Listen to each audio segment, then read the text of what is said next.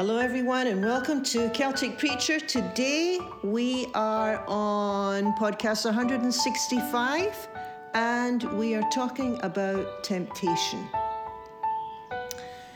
Which, by the way, the word in the New Testament is to be tempted is like going through a trial. It's the word means approving. Could be a trial of fidelity, faithfulness, could be a trial of integrity, could be a testing time. Yeah, that's what we're going to be looking at today, and we're looking at Jesus' temptation and see what we can learn from that, because it's one of the very first things that happens to Jesus after he begins, actually it's just before he begins his ministry, it's before he begins his teaching ministry, his outreach. He has, let me set the context for you because we're in Matthew's gospel. He's been baptized. Well, that initiated everything, really. He's absolutely fully committed to following his Father's will. And before he starts to teach, before he gathers his disciples, before any healing or miracles, we find him led into the desert, into the wilderness, where he's basically tempted to take control and not trust God. So before he even begins the teaching, he goes through this great trial where everything sort of comes into question. And the bottom line is, are you sure? Are you sure God can be trusted? Now, when we speak about temptation, or even this, I like the metaphor of being in the desert. When we speak about temptation, this is a common, universal experience of all ages, of all people. Every one of us has and will go through times of challenge and suffering and grief and loss. And when that happens, we're going to be tempted to doubt God and wonder if God is good. Every one of us will experience the wilderness in the sense of you're at a place in your life where you feel it's barren and dry and lonely. And even though we're not going to be tempted or tested in exactly the same way as Jesus, we certainly will be tempted. Now, like I said, we're not going to be tempted the way Jesus was tempted because we don't even have the power to do what he was tempted to do. But I will give you one of the temptations of Jesus. I won't go into them all, but I will mention that when he was in the desert, Matthew tells us that the devil comes along and says to Jesus, if you are the Son of God, if you are the Son of God, why don't you turn these stones into bread? In other words, he's saying, look, here you are in the desert. You said you were going to fast for 40 days. You said you were going to seek God for 40 days. Come on, you're tired.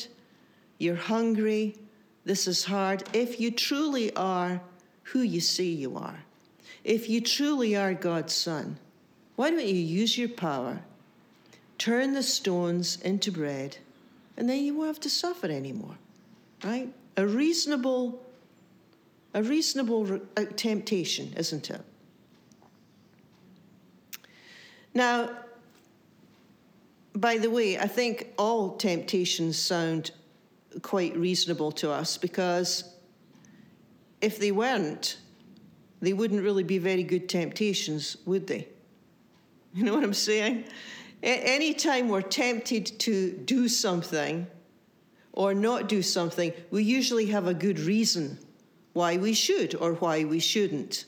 That's what makes temptation a tricky thing.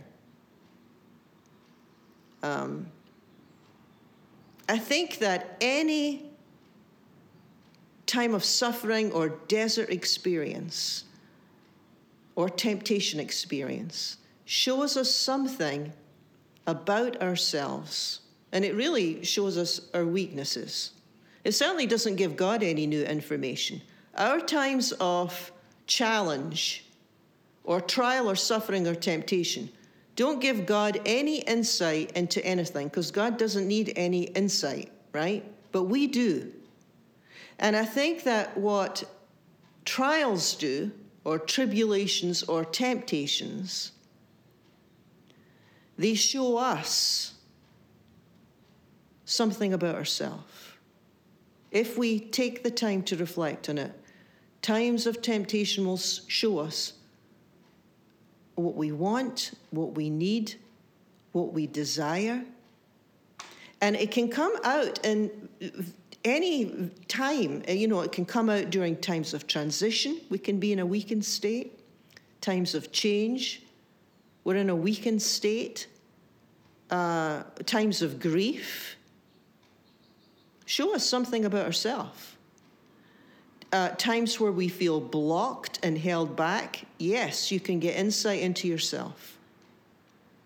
Times where you feel restricted, like, yeah, I think I really am in a desert experience and I hate it and I want out now. Or yes, I do think I'm going through a time of temptation. I think I'm doubting God. I think I'm despairing. I think I'm thinking this world's even crazier than usual. Yeah, all these things can give us insight into ourselves, and not just insight, the scripture says. Ultimately, they can be used, or God can use them to strengthen us. Yeah, and it was the same with Adam and Eve. Same with Adam and Eve. We can learn. Actually, if you read Jesus' temptation and you read Genesis, Adam and Eve's temptation, they should probably be read together, because where Adam and Eve decide to go off on their own and fix their own problems, Jesus decides to not do it that way. And so he's our model. But when we look at Jesus' temptation in the desert and Adam and Eve's, they give us insight into temptation in our own lives. Now, I need to add here that temptation is not always about doing something wrong, right? Many times, temptation is not about deliberately going out and doing something wrong. It could just as easily be avoidance.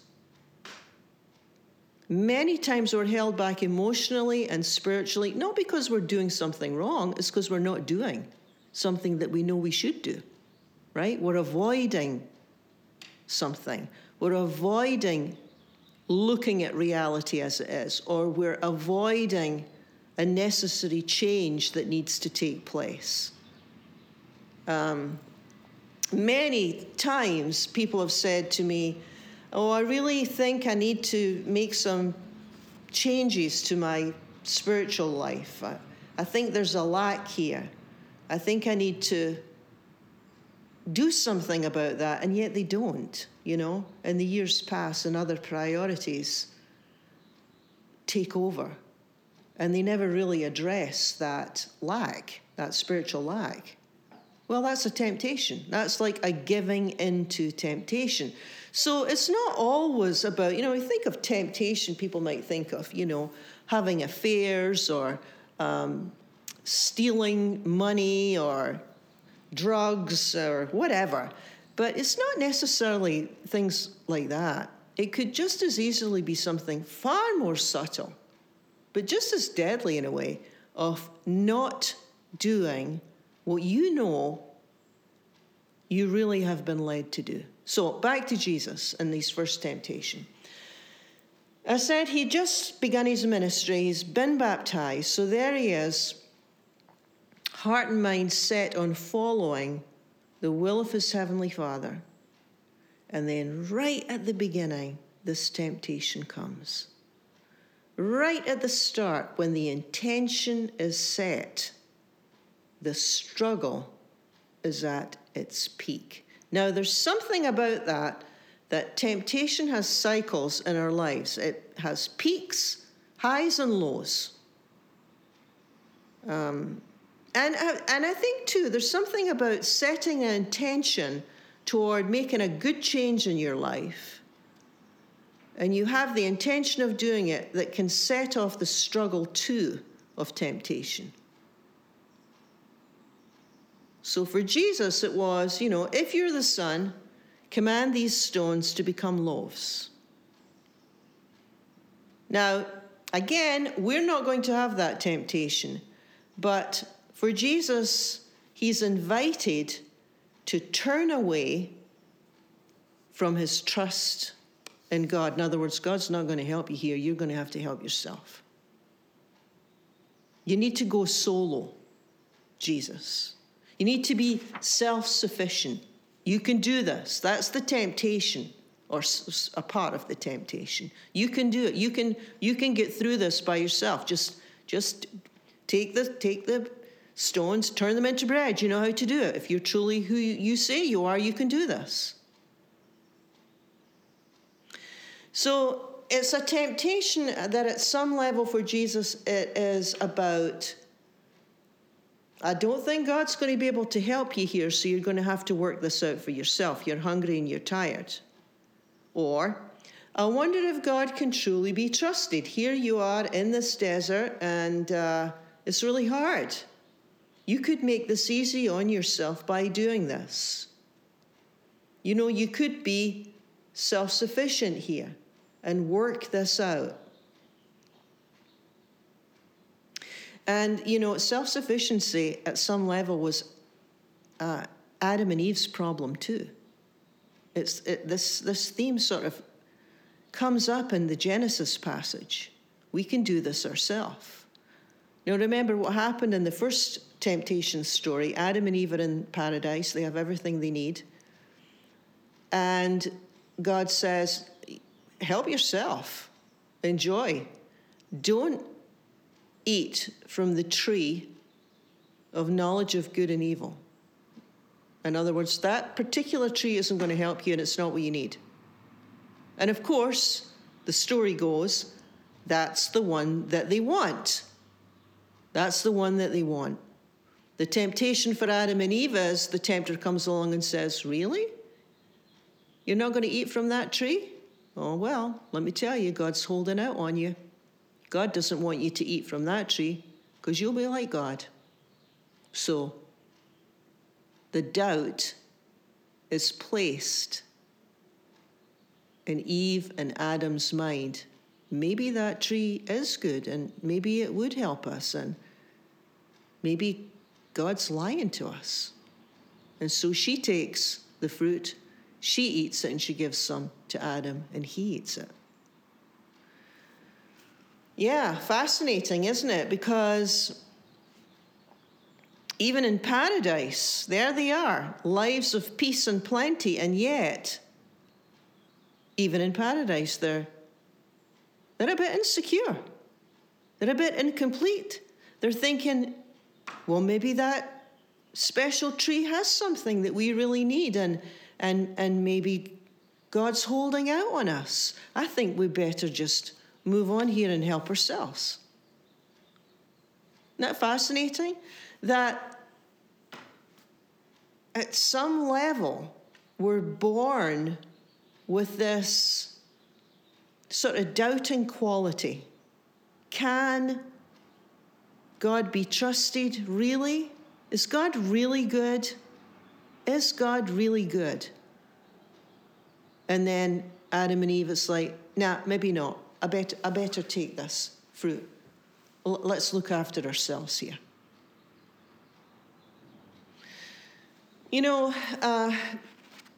Blaise Pascal once described this condition of humanity as having a God-shaped hole.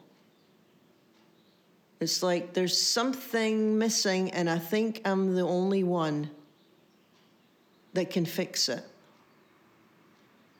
So I think I need to go after that apple. Yeah. See, the difference between Adam and Eve and Jesus is that Adam and Eve try and fill the gap by themselves. I need this to be complete. We need this fruit. We need to fill this hunger. We need to fill this desire. We need to fill this need all by ourselves. Let's take it. Let's go for it. Whereas Jesus, in his temptation experience, he does the reversal. He refuses to fill that gap, that emptiness, except through his relationship with his Heavenly Father. It's like, for Jesus, it's like, yeah, you know what? That bread's not going to be enough. He sees through the illusion.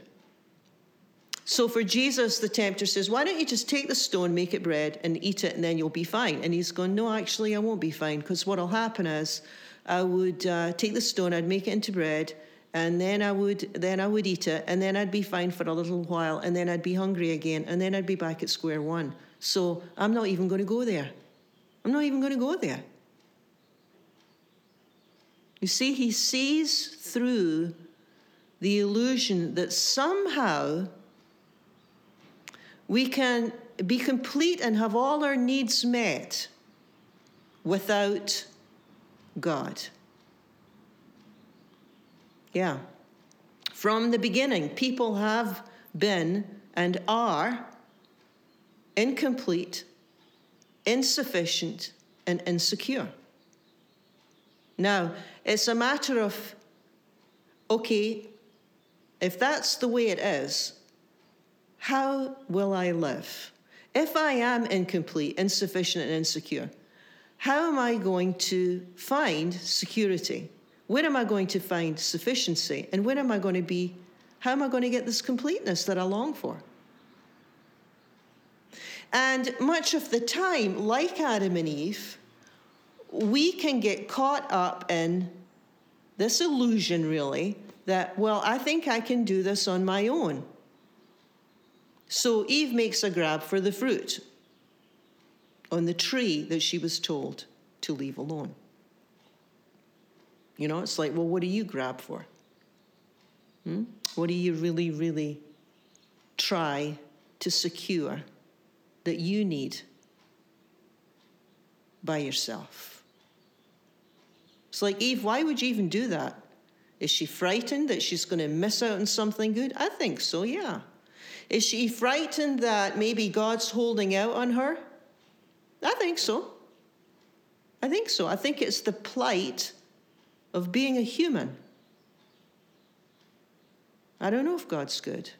And I think in our better moments, we know that God is good, and then we can fall into trust, which is a delightful thing. Yeah, it's like Jesus said, why would God hold out on you? Why would God do that, right? If you want something, ask.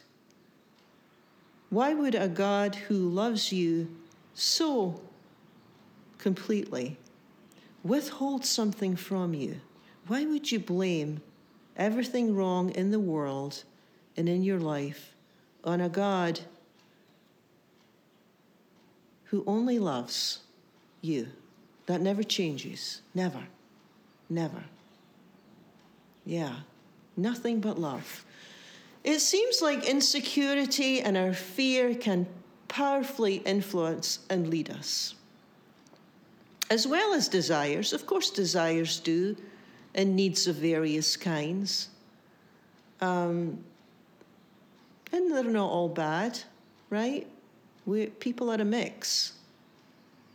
But, you know, the Spirit of God is always leading us to that place of trust. And trust acknowledges our need.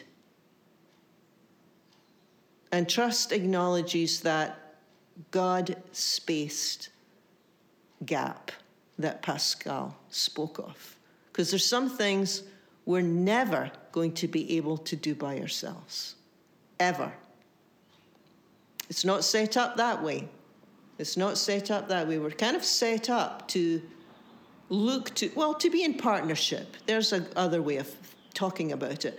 We were created to be in partnership with God.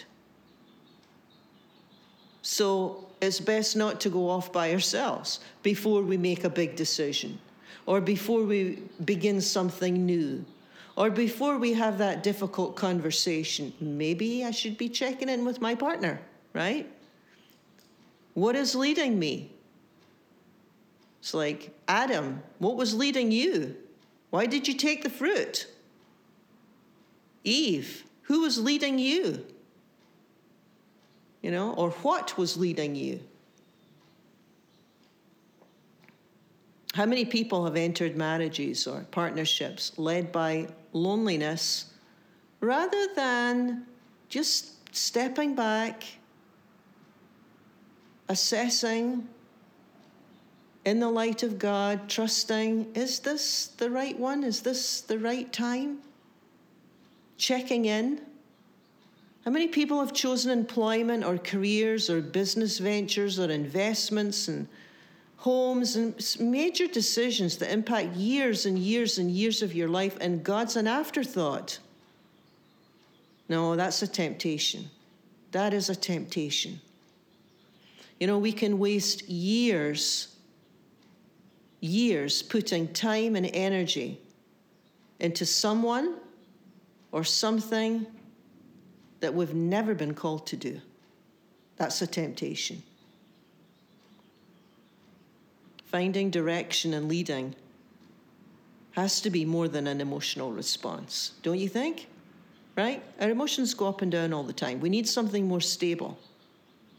And not that emotions are bad, they're good, but still, we need something a little bit more stable than the ups and downs of our feelings. Something more solid. Something that can withstand the ups and downs of life. Especially when we're in these desert experiences.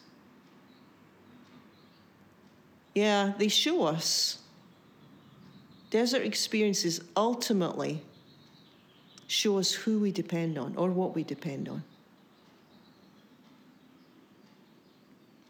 And, you know, if we're not depending on God, we quickly sense that, don't we? Because we begin to falter very, very quickly. It's like, I was just reminded this morning when I was reading from, reminded of a passage from James that, yeah, he said, you know, I've never really quite understood this passage, but James is like, yeah, consider it joy when you go through all sorts of trials and temptations, because ultimately it's going to make you stronger, you know. I always skipped through that verse in the past, but I think maybe what he's getting at, James is saying, is that when you go through a trial or a temptation or a challenge, and ultimately you come to the place where you say, God, you truly, you're the only one, you're the only hope. We're falling into that place of trust. And I think that's why James could say, consider it joy. Consider it joy. Consider it joy when you fall into that place of trust. There's the prayer. There's the heart cry. God, when we're in the desert, when we're in these desert experiences, help us, like Jesus, to fall headlong into that place of trust. The prayer and the heart cry. Thank you for joining me. You have been listening to Celtic Preacher. Join with me again next week for another episode.